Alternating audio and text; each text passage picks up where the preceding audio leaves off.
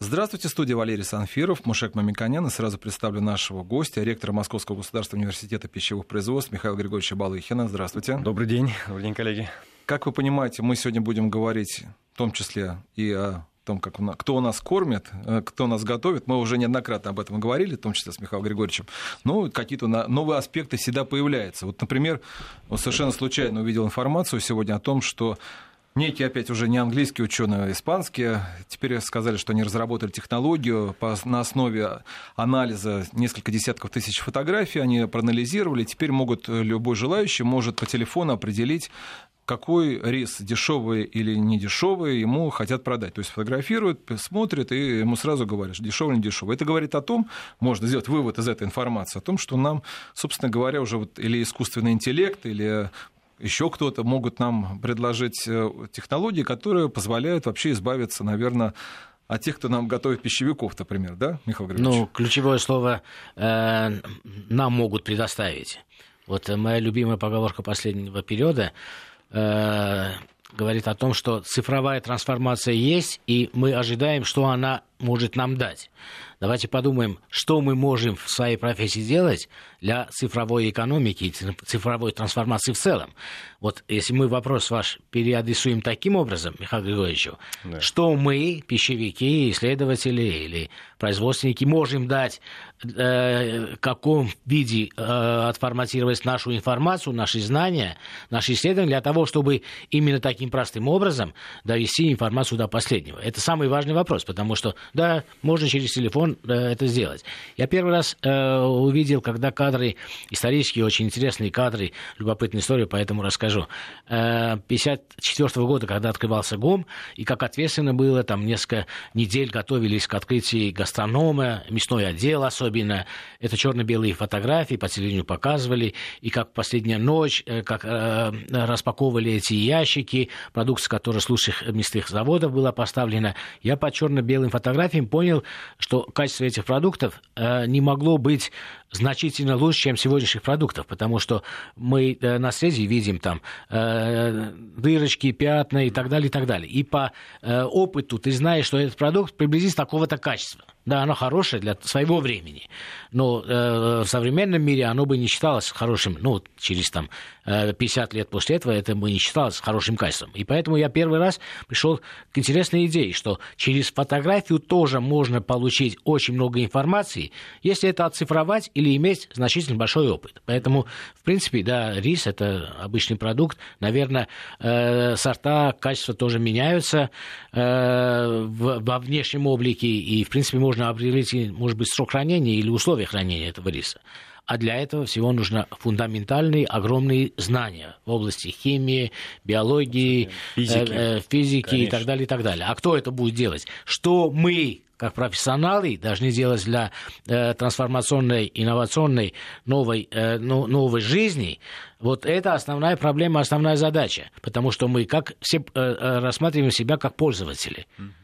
А что мы для трансформации ну, можем делать. Поэтому то, вот, а таким это... образом этот вопрос задавайте. Я, насколько знаю, кстати говоря, что Михаил Григорьевич в том числе э, разработал у себя э, пищевой 3D-принтер. В таком случае нам и кулинары не нужны, что мы, собственно говоря, загнали туда э, продукты питания, нам но все допечатали. Вот, да, но я вот отвечая на первый вопрос, Мушек Лаевич как с языка снял вот последний, последние его фразы, Тут это, есть две стороны этой медали. С одной стороны, безусловно, мы живем в эпоху цифровых технологий, больших данных, и, конечно, а, вот то, что сейчас говорят, что можно определить по большим данным, э, по фотографии, значит, э, качество там и срок хранения, действительно, возможно, так оно и есть. Но нельзя забывать, что все-таки э, пищевые технологии – это прежде всего фундаментальная наука. И вот когда мы готовим пищевиков, технологов, инженеров, мы в основу вкладываем, я вот повторю, и еще раз это, как говорится, как гвоздь вобью, значит, в стену, да, что это прежде всего физика, химия, биология, биотехнология. Это вот та научная школа, которую мы сохранили в обязательном порядке при подготовке специалистов, а вот все, что связано с маркетингом, с определением органолептических свойств и так далее, это, безусловно, тоже важная составляющая. Но они без э, единой, вне единой формулы, они не работают. Вот отдельно по базе данных, по бигдейте определить состояние или состав продукта невозможно. Это все-таки маркетинг. маркетинг. Вот если говорить о пищевых 3D-принтерах, да, вот оказалось, мы думали, что самое Михаил сложное... Перед этим я бы хотел, да. чтобы мы все-таки э, э, историческую фабулу поддержали. Э, давайте скажем, откуда э, взялось текущее название, каким оно было, да. университет, и какие вузы он включил в себя сегодня, потому что, мне кажется, очень важно, если бы вы назвали, откуда э, вышел сам университет, Конечно. было бы всем слушателям Конечно. понятно, а какими науками занимается. Хлебопечение. Нет, не нет, просто. абсолютно Значит, не так. Нет. Не просто. Близко, да. но не совсем так. Мы вышли из факультета переработки зерна и муки Российского химико-технологического тогда института Менделеева. То есть это была основная часть Менделеевского университета. Тогда вообще все московские технологические инженерные вузы вышли из двух. Это Бауманский ВТУ Баумана да, и РХТУ Менделеева. Поэтому вот абсолютно верно Мушек Владимирович сказал, в основе в данном случае химия. И до сих пор у нас 80% и вступительный экзамен химия, да, профильный, и э, профильные дисциплины основные, базовые, да, они являются сопряженные с химией. Это очень важный аспект.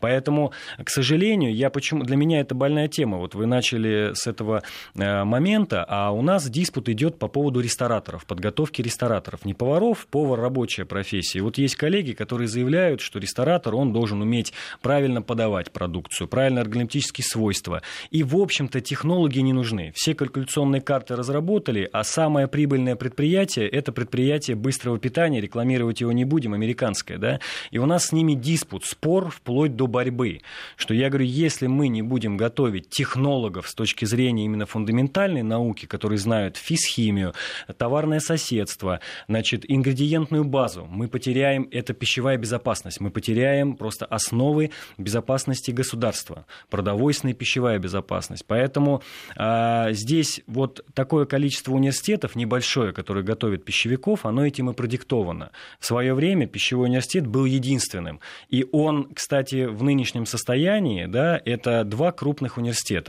Первый, который назывался Университет пищевых производств, он назывался МТИП, э, тогда Институт пищевых производств. Это все, что связано с переработкой растительного сырья. Это виноделие, это хлебопечение, переработка зерна, макаронные и другие изделия. И вот в 2011 году присоединился второй крупнейший вуз, который тоже имел историю, которая стартовала в 30-е годы, тоже который вышел из РХТУ. Это был так называемый в свое время университет мясо, мясомолочных производств, мясомолочный институт. Потом он уже в современной истории носил название прикладной биотехнологии, а вот в 2011 году они объединились под одну крышу и стали называться Москва Московский государственный университет пищевых производств. Вот по принтеру давайте ответим Валерию, чтобы не получилось. А, вот, а почему э, в нашей отрасли принтеры э, могут быть применимы в принтер, очень большой степени? Да, ну вот, во-первых, да, мы разделяем две, две категории. Во-первых, мы говорим о том, что сейчас 3D-принтер это, конечно, наука будущего, но надо понимать, что э, мир идет по этому пути, и чтобы мы опять не были в режиме догоняющих, а все-таки с опережением, не об импортозамещении говорили, а об импортоопережении. Мы вынуждены вынуждены заниматься этой наукой. Но э, неоспоримый факт является то, что вся кондитерская промышленность и многие другие, они все работают с формами. Формы делаются в том числе с помощью 3D-принтеров. Мы решили проблему перехода от идеи до реализации. У нас ребята проектируют э, форму, моментально делают на 3D-принтере и фактически в течение нескольких часов могут выдать новейшую готовую продукцию с новыми свойствами, да, внешними и так Иногда далее. Но можно есть... сказать, что э, такой такой робот э, в пищевой промышленности применяется давно-давно, называется экструзия. Экстру... Экструзионные да. процессы, которые очень давно применяются, это прообраз того, о чем мы говорим. Просто э, 3D-принтеры позволяют делать более сложную работу, но иногда это бесполезная работа, потому что не нужно наворачивать форму продукта таким образом, потому что ее полезные свойства, они могут быть и в другом форме. И новое поколение не обязательно ищет какие-то э, навороченные рококо формы, оно ищет э, рациональные простые, простые вещи, чтобы это меньше вреда экологии да. было, было хранимо, было полезно. Самая главная функция 3D-принтера в данном аспекте – это отсутствие издержек, то есть нет остатков. Он использует 99% сырья, которое в него погружается. Но есть и вторая, второе направление. Вот это, я считаю, мейнстрим, а, такая некая магистраль. Мы все сейчас говорим о здоровом питании, о функциональном питании очень много людей в стране и у нас, и в мире, которые зависимы от, э, ну, алиментарно зависимы, да, и для них э, калорийный состав и микронутриентный состав продукции имеет особое значение. Это мы с вами, слава богу, можем кушать то, что, то, что захотим. А много людей, которые, у которых рацион должен четко соответствовать э, внутренним параметрам. И вот 3D-принтер в данном случае, он позволяет создать продукт, не напечатать, экструдировать. Очень правильно Мушек Владимирович сказал, это, в общем-то, технология экструдера четко продукт с четким составом ингредиентов и именно в той массе и так далее, которая нужна конкретному ну, человеку. индивидуализация питания – это одна из э, новых возможностей да. при цифровой экономике. Раньше э, Персон... старались сделать универсальные да. продукты, сейчас да. можно сделать персональные продукты а вообще, в большей степени. Вообще, если говорить о будущем, давайте отмотаем 25 лет назад. Вот, подождите, я... а у меня вот, вот уточнение. Я почему говорю 3D-принтер? Это у меня а, первый вопрос. А второй вопрос, смотрите, вы приходите в ресторан, в кафе, там ваш выпускник, э, и вы чувствуете, что он где-то вот, вы, я уверен, что вы учите только вот как все правильно делать, как все соблюдать, все по технологии. И вы понимаете, что он технологию нарушает, причем сознательно. Вы ему скажете об этом? Но, ну, я имею в виду, э, даже, не, может быть, не лично, но вот ну, такое же допустимо. Вот как вы вот к этой ситуации относитесь? Нет, ну, э, ситуации бывают разные, да, значит, э, если мы говорим о ресторанном бизнесе, очень сложно добраться до повара в данном случае. Тебя, как правило, обслуживает, конечно, самый-самый важный в ресторане человек, кстати, это официант, потому что он отвечает за прием гостя, за его положительный уход и за то, что он закажет. я хочу Но... да, на секунду вас да. прервать. Не, э, очень интересно интересное наблюдение у меня было в Бразилии. Ну, так как мы мясная делегация, всегда приезжали и так далее. И в очередной раз они спрашивали, а вы не хотите кухню посетить? Я удивился, говорю, это возможно? Говорит, это не то, что возможно. У нас по закону это возможно. И более того, приветствуется, если посетитель ресторана э, захочет посмотреть на продукты и на мясо, которое мы готовим. И я думал, что это какой-то демонстративная полка какая-то должна быть, да, или поднос стоит, ну, как рыбу подают, да. Мы пришли, нет, ничего подготовлено не было. Он открыл холодильник, говорит, вот здесь охлажденное мясо, вот здесь замороженное, это с этой стороны, это с этой стороны. И я видел, что они не были раздражены что какие-то люди, посетители, зашли на их кухню. Они были обрадованы, что они тоже могут увидеть глаза глаза своих э, э, э, посетителей. То есть это была совершенно нормальная практика для Бразилии. Мне кажется, здесь да. какие-то рестораны могут то же самое делать. Это как часть открытой кухни. Сейчас делают да, открытую кухню, делают, да. да. Но... Но можно было зайти на ресторанную кухню, которая даже закрыта.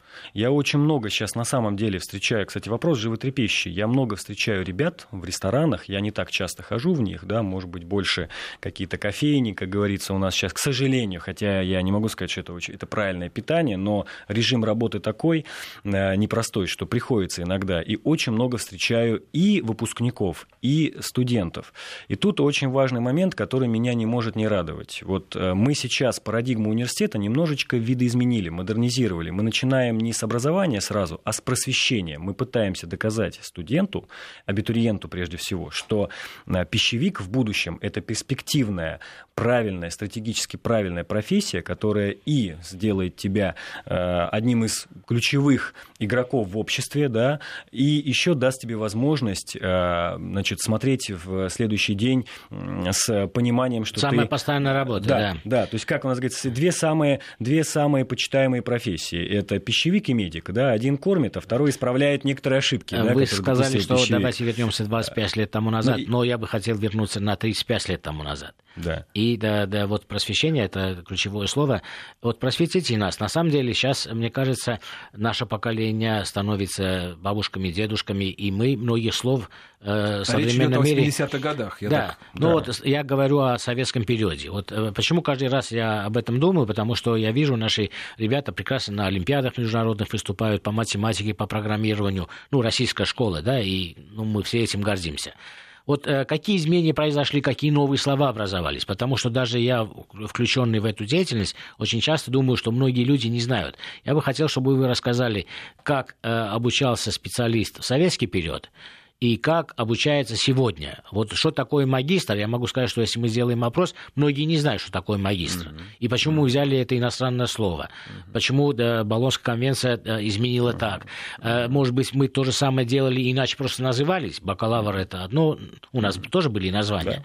Потому да. что термины определения очень часто э, э, или мы боимся их, или они избыточно включены в наш язык. Это относится не только к образованию, это повсеместно. Да. Поэтому мне бы казалось правильно бы сделать тезисно э, короткий вот репортаж в нашей передаче, как было, вот э, человек пошел в детский сад или не пошел в детский сад, потом он закончил какой-то... Mm-hmm. А, и, и что такое, в конце концов, бакалавры и магистры, которые mm-hmm. сейчас или... Э, с... У меня потом будет тоже вопрос да, на эту пожалуйста. тему. Но я вот маленькую пятисекундную реплику по предыдущему моменту. Вот что меня удивляет и радует. Вот э, все-таки работает наша система. Ребята, которых я встречаю в ресторанах, начинают заводить со мной э, диалог и рассказывать, э, там, Михаил Григорьевич, а вот мы можем вот так вам сейчас сделать, такой ингредиент добавить. То есть вот интересный подход, ребята действительно мыслят перспективно, да, причем я очень четко сравниваю, когда ты приходишь в заведение, где тебя не знают. Там все аналоговое и, как говорится, цена-качество, да, по, подороже продать то, что дешевле стоит. А вот ребята, которые попадаются мне на прямой вопрос, да, действительно стараются все-таки сделать лучшее, показать своему э, шефу, как говорится, отцу второму, да, все-таки что, чему они научились в университете. Это правда так. Теперь по образованию. Вот, э, э, ну, с чего надо начать? Э, все-таки э, нельзя отрицать, и мы это все понимаем, гордимся этим, но нельзя только этим жить, что советское образование было лучшим. Это наш бэкграунд, это наш фундамент, мы на него опираемся, но надо двигаться вперед. Надо вспомнить, что э, после э, войны у нас был очень четко плановый подход и к организации отрасли, и к подготовке кадров, и к в целом макрозадачам государства. Теперь вопрос, после какой войны? Многие думают, что после Второй мировой. Это не так. После первой мы учились, еще я, э, там не принято говорить сейчас о коллегах, которые тогда нас продвигали, да, там Сталин, не Сталин, но в 30-е годы были созданы все, большинство технологических университетов, по крайней мере, в Москве. И они все были четко целевые а, в соответствии с теми министерствами, которые были тогда. Тогда было отдельно Министерство пищевой промышленности, Министерство мясной, молочной промышленности. И каждый университет знал, куда он готовит специалиста, на на предприятиях они были все разобраны, потому что раньше экономика менялась десятками лет. Сейчас ситуация поменялась. 70-й год – это пик узнаваемости и пик качества советского образования. Потом экономика начала, начала меняться быстрее, раз в 10 лет. Сейчас экономика видоизменяется в течение 5 лет. И университет не может быть просто высшим учебным заведением, только кадры готовить. Это должен быть корпоративный, мощный комплекс, где и образование, и наука, и инновации, внедрение в бизнес должны объединяться в единый триумвират. И переподготовка. И переподготовка. Что сейчас, вот э, извечный спор, специалитет университет, бакалавриат, магистратура. И, во-первых, Меня... давайте скажем, как это раньше да, аналог был. Вот если мы э, выпускника высшего учебного заведения сейчас называем магистр... Бакалавр или магистр. Магистр. Да. 80-е а годы это был кто? Чем отличается? Нет, вот... раньше, раньше этих ребят называли специалистами, но надо не забывать, что у нас специалитет тоже есть. И вообще моя позиция, если меня спросить, там, нужен бакалавриат, не нужен бакалавриат, я говорю очень просто. Специалитет для страны должен быть по сутевым направлениям, где есть национальная безопасность, где нам не нужно, не нужно мнение извне, не нужны кадры извне, мы не должны обмен... Например, ядерная ВПК, допустим, да, и у нас э, там медицина, ветеринария, это именно те направления, где есть специалитет. Мы реализуем ветеринарные направления, у нас там специалитет 5 лет. Но для чего был в свое время введен э, вот эта двуступенчатая система? Да для того, чтобы сюда приезжали иностранцы и с нашими ценностями из магистратуры культуры уезжали к себе и сеяли наши ценности, наши российские там. Понимаете? Когда система специалитета в данном случае, она в этом плане немножко диссонировала, потому что иностранцы приезжать не могли. Да, сейчас говорят, что э, того количества времени, 4 года, не хватает для э, полноценного объема знаний. Но мы, например, сегодня перешли на другую систему подготовки. У нас выпускник выходит с тремя документами. Первый – это документ бакалавра, это технолог или инженер, это, это диплом магистра, и там два варианта. Это либо управленец предприятия, То есть там уже добавляются soft skills, так называемые перспективные компетенции. Он уже может быть управленцем предприятия и обязательно программы, э, сертификаты о прохождении повышения квалификации. То есть он выходит с портфолио. И я вам откровенно скажу, у моих студентов время хватает. Да, они учатся практически с утра до ночи, но они понимают, что они потом будут и стоить дороже. Да? Поэтому я тот тезис, что не хватает в бакалавриате зачетных единиц, чтобы дать все компетенции, честно говоря, я его готов по а, многим направлениям оспорить. У нас это получается. Михаил Григорьевич, чем вы объясняете вот, э, современный интерес к этой профессии? Потому что мы знаем, что с каждым годом увеличивается э, ЕГЭ. Э, это означает, что более подготовленные э, студенты к вам приходят. Почему они все в 90-е особенно не хотели, и сейчас все хотят стать пищевиками? пищевиками. Ну, во-первых, я все-таки скажу маленькую статистику. Вот когда мы начинали в 2017 году, набор в университет был меньше тысячи человек. Сейчас 6 а, тысяч. И набор, не, нет, э, это в год, в год. И было э, меньше, конечно, студентов. И ЕГЭ средний был, извините, позор, ну, позор был 59. Значит, 2019 год мы набрали 2500 студентов, и балл сделали 74. То есть это вот сейчас мы пере, пере, переломили эту ситуацию. За счет чего? Все до единого, все руководство университета стало общаться с студентами. Знаете, какой я вопрос задаю ребятам на, первом, на первой встрече? А я встречаюсь со всеми первокурсниками. Что вы рассчитываете вынести из университета? Кем вы хотите стать? Специалистом, бакалавром, магистром? И мне большинство ребят говорят, мы хотим открыть собственное дело. Вот в чем вопрос именно пищевки, если вы возьмете статистику по предприятиям у нас в стране, то 60% это будут индустрии, это, это хорика, это пищевые предприятия, и среди них очень большое количество малых, мелких и средних. То есть мы не просто выпускаем специалистов, которые будут на кого-то работать, мы выпускаем отдельные единицы бизнеса. И у нас даже сейчас и называются не выпускные дипломные работы, а стартапы. У нас ребята командами защищают стартапы. И вот это, я думаю, один из поводов для ребят идти в наш университет. Михаил Григорьевич, у нас сейчас пауза небольшая с новостями, а потом мы продолжим. Напомню, что у нас в эфире ректор Московского государственного университета пищевых производств Михаил Григорьевич Балыхин, Мушек Помиканян, председатель попечительского совета фонда премии Столыпина. Продолжаем. У нас Мушек Лорисович Мамиканин по-прежнему в студии и Михаил Григорьевич Балыхин, ректор Московского государственного университета пищевого производства. Михаил Григорьевич, вот э, вы говорите, что каждые пять лет, в принципе, меняются задачи экономики, поэтому, соответственно, нужно подстраиваться. Но вот если мы посмотрим, что в последнее время у нас, вот если по Москве, это, конечно, не показатель, но один из факторов, э, что это идет э, кухня там итальянская, закавказская, а русской практически нет. Вот с чем это связано? Вот э, это вот уже на каком протяжении лет, и вот как вы этот вопрос у себя в обучении решаете? Ну, надо не забывать, что все-таки Россия это самая многоконфессиональная страна в мире. Поэтому фактически даже тот вот э, русский борщ, который мы сейчас считаем русским, да, он у нас все-таки считается. А у вас, э, кстати говоря, в исторически вы этот вопрос изучали? У вас нет претензий с соседями? Но с учетом того, что я имею корни значит, из соседнего государства, и вообще я так воспитан э, страной, что я толерантный человек. И я, у меня подход следующий, что надо стараться укреплять Э, государства, в котором ты родился и в котором ты живешь и работаешь, э, вместо того, чтобы заниматься какими-то политическими делами в этом плане. Поэтому я далек здесь от политики. Да и... не, москвичане, коли так, столько такая кухня, и украинская, да, и, но мы... то значит мы наоборот то все толерантны. Что мы делаем? Нет, я в хорошем смысле. Я... Я, я что, мы делаем... Да. что мы делаем в рамках университета? Мы в свое время даже ввели дисциплину отдельную, это кухня народов мира. Это у нас э, идет подготовка специалистов в рамках кафедры э, индустрии питания, гостиничного бизнеса, сервиса. Это условно то, та вотчина, где готовятся рестораторы, ребята. И у нас фактически выпускник, он знает особенности ну, большинства кухонь, которые есть. Э, при этом мы еще и популяризируем различные кухни. У нас фактически ежемесячно проходят фестивали кулинарные, где мы презентуем разные кухни всех народов, да, и не только постсоветского пространства пространства. Поэтому в этом мы ничего не видим такого плохого, Нет, что это, это положительный, это положительный аспект. Ну, да. я, я скажу, да, как выглядит э, ситуация с точки зрения наблюдателя. Ну, в международном смысле это выглядит таким образом, что, например, самая лучшая китайская кухня не обязательно будет в Пекине.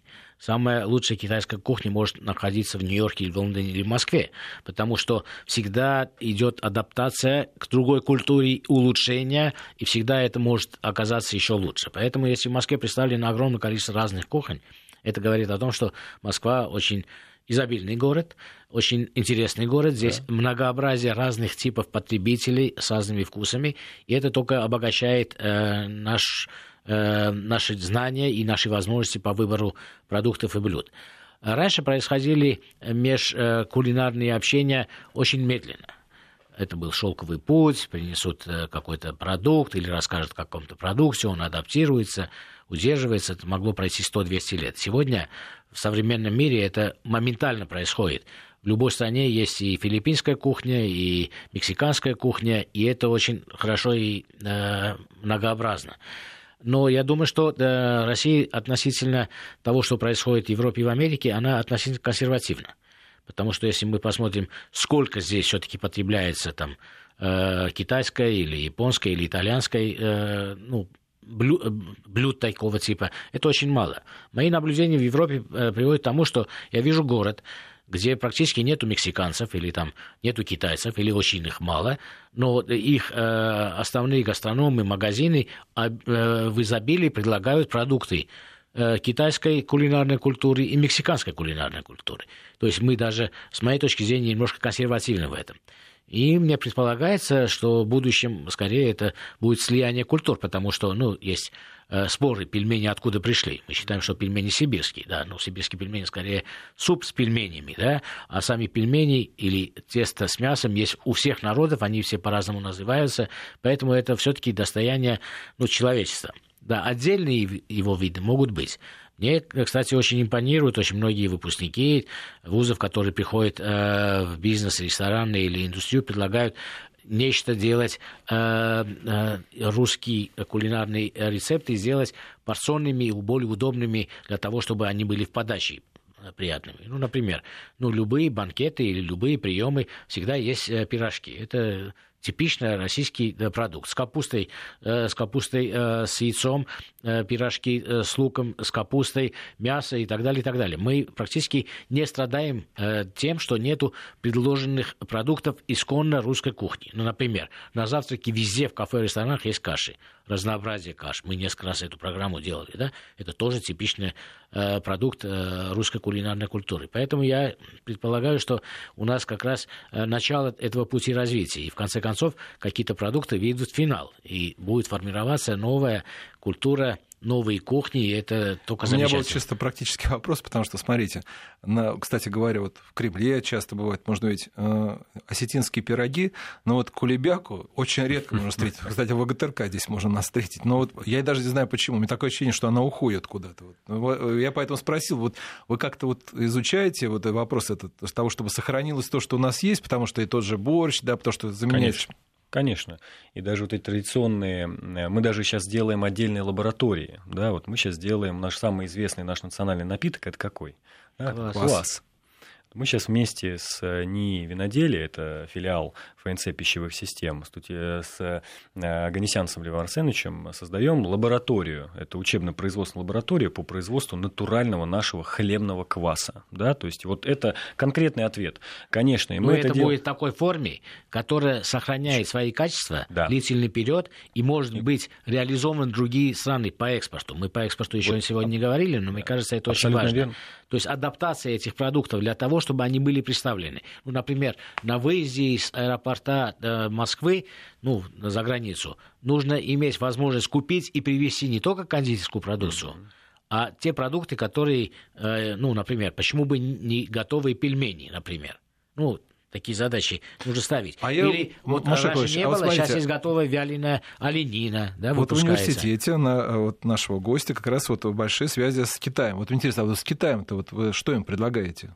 Ну, э, у нас прежде всего научное сотрудничество, потому что вообще университет пищевых производств, я уже об этом говорил, и любой э, современный мощный университет это, это корпоративный, должен быть такой мегацентр, да, где есть и образование, и наука. И вот то, что нас сейчас беспокоит, мы работаем на, на высоких переделах относительно пищевой безопасности, исследуем а, продукты питания, сырье, и нас сейчас прежде всего интересует э, вещь, связанная именно с прикладной наукой, с ними. Мы не обмениваемся рецептурами, это, это не так интересно им и, в общем-то, нам.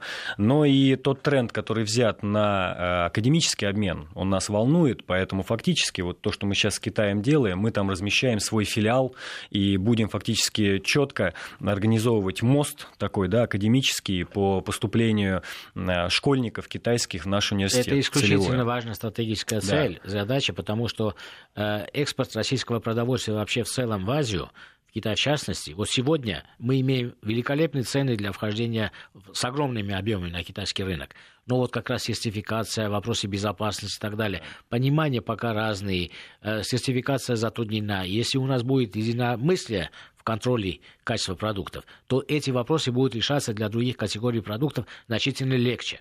Вот сейчас э, Китай э, уже покупает отечественное мясо птицы, российское мясо птицы. Э, на этапе свинины мы имеем достаточно э, долгий период э, адаптации, мы разговариваем на эту тему. Но если наши научные специалисты и их научные специалисты будут на одинаковом языке и быстро общаться, будут лично знакомы, это будет очень большая платформа для будущего развития экспорта продовольствия в Азию в целом потому что Китай очень сильный игрок, и поэтому, мне кажется, этот проект исключительно важности. Но, с другой стороны, у нас э, есть и монопродуктовый проект с китайцами, но мы исходили из истории вообще пищевых пристрастий китайцев. Мало кто знает, но э, большинство китайцев не переносит лактозу. Лактоза – молоко – вот. И у нас есть очень серьезная разработка, которую мы сейчас как раз в рамках нашего Института прикладной биотехнологии имени Иосифа Александровича Рогова реализуем. Это все продукты молочные значит, из, растительного, из растительного сырья. Да, это отдельная тема, о которой можно поговорить. Рынок китайский миллиардный, многомиллиардный. Вот мы сейчас ведем переговоры о том, чтобы фактически вот тот центр, который мы организовали, и ту разработку, которую мы культивируем сейчас э, в нашем университете, ее масштабировать уже в рамках производства производства э, в Китае через их Пекинский инновационный центр научный. А у себя мы по их образу и подобию создаем такой же национальный э, научный центр, где будет и наука фундаментальная, прикладная, пищевая, и еще и, соответственно, сертификационная и исследовательская составляющая, где мы будем проверять качество продуктов, потому что это уже э, Россия известна, это один из основных игроков внешнеэкономической деятельности, и вопросы пищевой безопасности – это ключевой момент. Поэтому это мы аккумулируем тоже у себя. Ну, вот это предмет Я считаю, что это одно из э, таких э, заслуживающих внимания и повторения э, опыта, успешного опыта советского периода, когда много студентов с разных стран приходили, и они, даже я знаю конкретные примеры в мясомолочном институте, потом достигали высоких да. управленческих высот и в Китае, и в Монголии. То есть это достаточно хорошая практика исторического периода, мы должны сегодня его мультиплицировать. Ну, что говорить, мы рекорд в этом году побили по набору набору иностранцев. Вот. Ну, для нас это рекорд. Мы набрали более 600 человек в год. Э, вот. То есть, с учетом того, что две 500 всего, 600 человек, то есть, в общем-то, там четвертая часть, это, это прилично. Вот, то есть ребята идут, и это дальнее зарубежье. То есть еще и растет э, качество образования уже нашего именно технологического, видят и за рубежом. И люди приезжают сюда. И не только в магистратуру приезжают, и в бакалавриат. Ну, так дело пойдет, я думаю, что и суши японцы будут у нас делать, которые у вас учились. Ну, ну, в принципе, оно так и происходит у нас. Э, уже делают, что в этом ничего такого нет. Михаил Григорьевич, вы сказали о том, что многие из тех, кто поступает в ваш университет, они вот, после разговора с вами говорят идею о том, что они хотят иметь свой собственный бизнес. Вот, а, и вы же сказали о том, что в течение пяти лет меняются какие-то э, тенденции. Да? Вот одну из них вы назвали, это функциональные продукты, которые сейчас вот э, начинают все больше да. и больше да, вот, появляться. А какие еще? Вот к чему вы готовите? Что, что какие тренды будут вот в 20-е годы уже, новые, э, которые наступают вот-вот? Ну, э, вообще весь мир движется э, по пути э, такого термина, который я все-таки не очень люблю, я не очень считаю его социальным, это так называемое персонализированное питание. Вообще вопрос кастомизации и персонификации, да, это сейчас такой тренд. То есть уже нет масштабных заводов, которые штампуют серии каждый потребитель желает, который готов э, это купить, желает получить продукт, удовлетворяющий своим личным потребностям. Это касается и одежды, и э, продуктов обихода, ну и, конечно же, продуктов питания. Поэтому мы, ребят, готовим к тому, чтобы они могли в рамках своих выпускных работ получить э, тот продукт, который будет учитывать э, свои определенные э, элементы э, идентификации и, и идентики и так далее, и так далее. Вот в таком... это? Ну, идентичность свою имели, да, то есть чтобы он был э, тот, как продукт тот, который отличается от других. И модель бизнеса, чтобы она отличалась от других. Но с учетом того, что мы, вот как я говорил раньше, мы формируем у выпускника портфолио, то есть у нас специалист, который готовится, например, я уже это повторяю сегодня не первый раз, но это очень важно, мы готовим качественных рестораторов, да, выпускник получает не только инженерное и технологическое образование, он и получает и дополнительные компетенции в смежных отраслях, кависта и сомелье, информационные технологии, программирование, умение работать с большими данными. То есть, в принципе, мы для себя понимаем, что этот выпускник сможет встроиться практически в любой элемент экономики страны и сможет работать как в вертикально интегрированной компании большой, так и организовывать свой малый бизнес. Для этого, кстати, в свое время мы на базе университета создали инновационный центр, так называемый технопарк, где мы даем ребятам возможность э, значит, получить свое рабочее место, мы выдаем внутренний грант, ставим задачу ребятам сформировать заявки на существующие фонды, э, которые стимулируют и финансируют науку. Например, там фонд Бортника, это не реклама, но это все знают. И вот у нас уже в этом году четыре коллектива получили финансирование от фонда Бортника э, со, старым, со стартовым капиталом, который они взяли в ВУЗе. То есть мы выдавали свои гранты ребятам на интересные идеи. Они уже их сейчас реализуют в рамках фонда Бортника. На выходе из университета это будет готовый бизнес.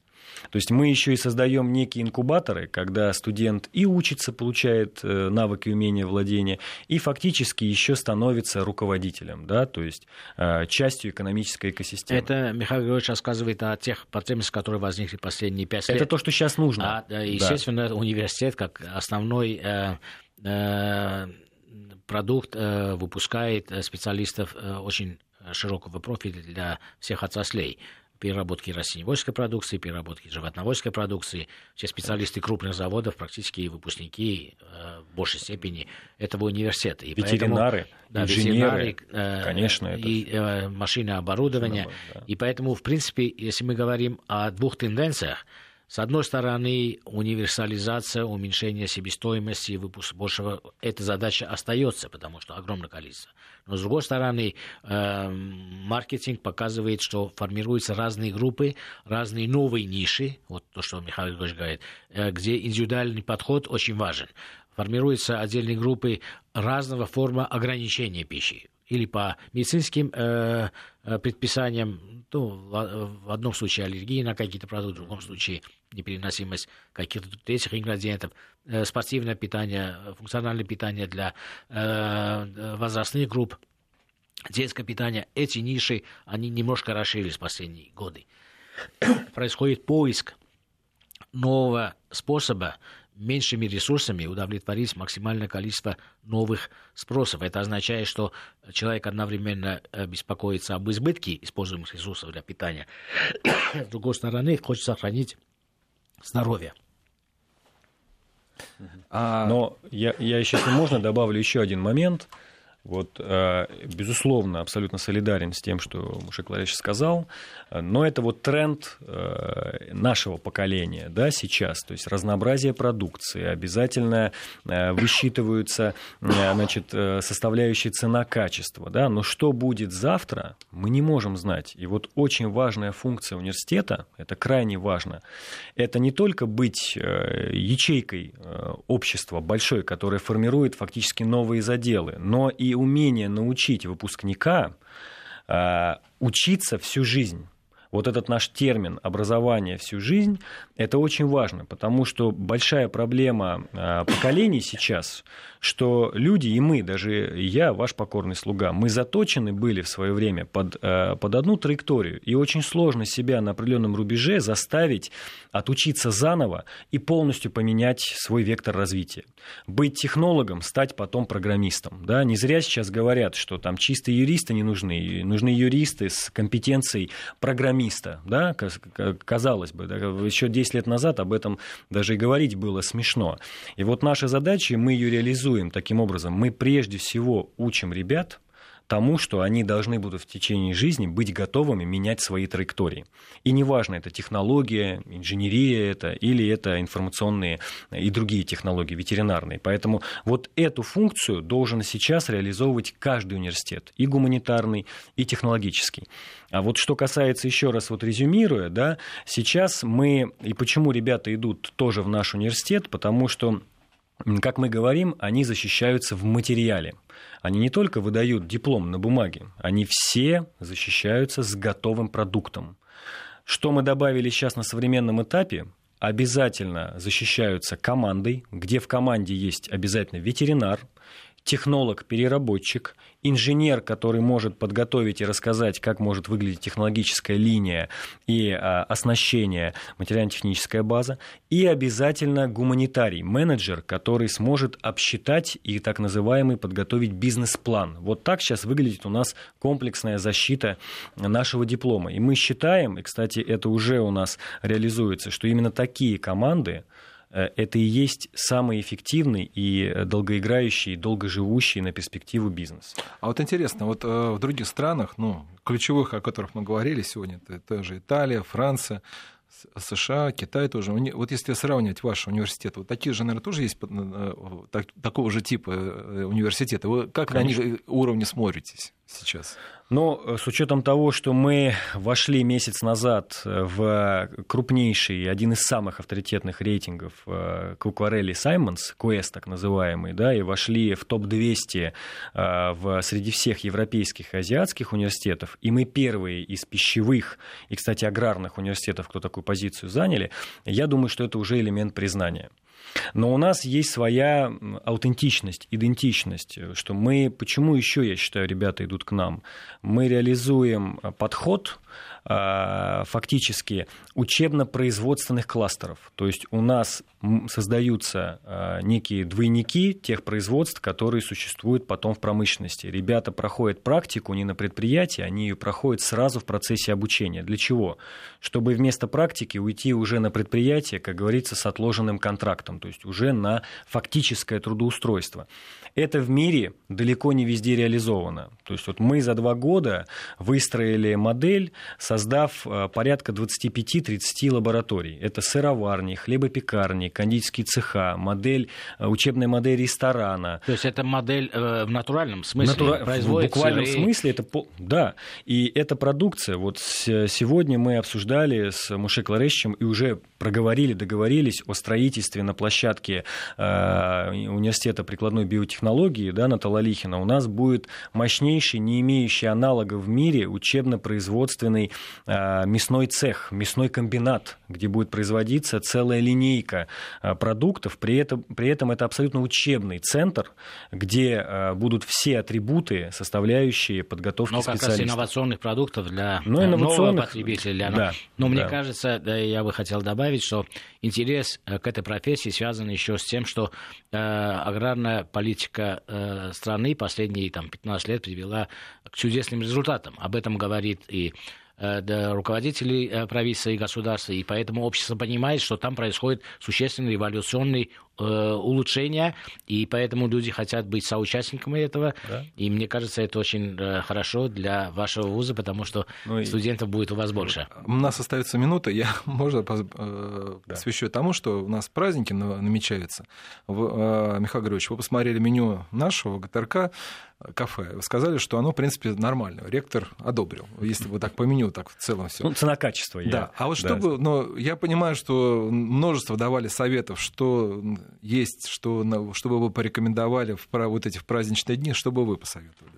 Ну, вот мы сегодня это обсуждали, да, если каждый будет выпивать стакан молока натурального и съедать яйцо в день, то можно обеспечить себе достаточно хороший не только макронутриентный, это жир, э, жиры, белки, углеводы, но и микронутриентный, это витамины и минералы, состав для своего организма. И я могу вот. сказать, но... даже есть удобное блюдо для данного э, случая, это вареное э, яйцо, которое было в да. советский период, но политое майонезом с хорошим составом. Вот да. это было бы но с учетом... добавкой к вашему меню хорошее. Да, но с учетом того, что праздники всегда ассоциируются с напитками, да, то нужны еще и антиоксиданты вот, э, к ним, да, которые выводят все токсины из организма на будущее. Понятно, мы, это мы так об алкоголе, да, поэтому, конечно, зелень, э, самые простые, простые методы, да, и э, молочный продукт, кефиры, йогурты, это то, что, конечно, может, может скрасить и украсить наш стол и состояние человека поддержать в эти праздники. Другой вопрос, что